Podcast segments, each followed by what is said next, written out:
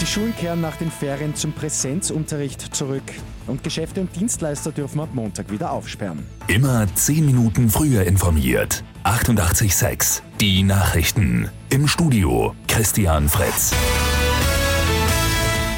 Ab Montag wird Österreich langsam wieder hochgefahren. Da starten die Schulen in Wien und Niederösterreich eine Woche später in den restlichen Bundesländern mit Präsenzunterricht. Das hat Bundeskanzler Sebastian Kurz am Abend angekündigt. Das bedeutet vollständiger Präsenzunterricht für die Volksschulen und ein Schichtbetrieb für die Unterstufe und die Oberstufe.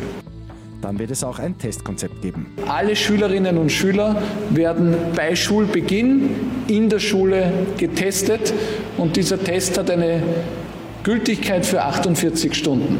Die genauen Details wird Bildungsminister Heinz Fassmann heute noch präsentieren. Ab Montag dürfen Geschäfte wieder aufsperren. Das Tragen einer FFP2-Maske ist dann verpflichtend. Pro Person müssen 20 statt bisher 10 Quadratmeter zur Verfügung stehen. Auch Dienstleister können ab Montag wieder öffnen. Dort kommt das sogenannte Eintrittstesten zum Einsatz. Die Kundinnen und Kunden brauchen ein negatives Testergebnis, das nicht älter als 48 Stunden ist. Der AstraZeneca-Impfstoff wird in Österreich vorrangig an 18 bis 64 Jahre alte Menschen verimpft.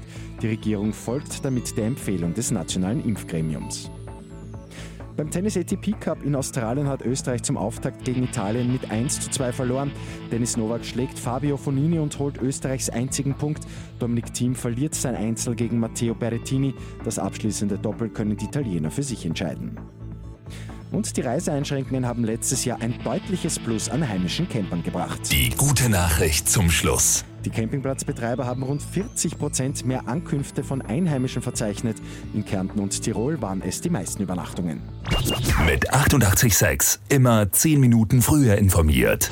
Weitere Infos jetzt auf Radio 886 AT.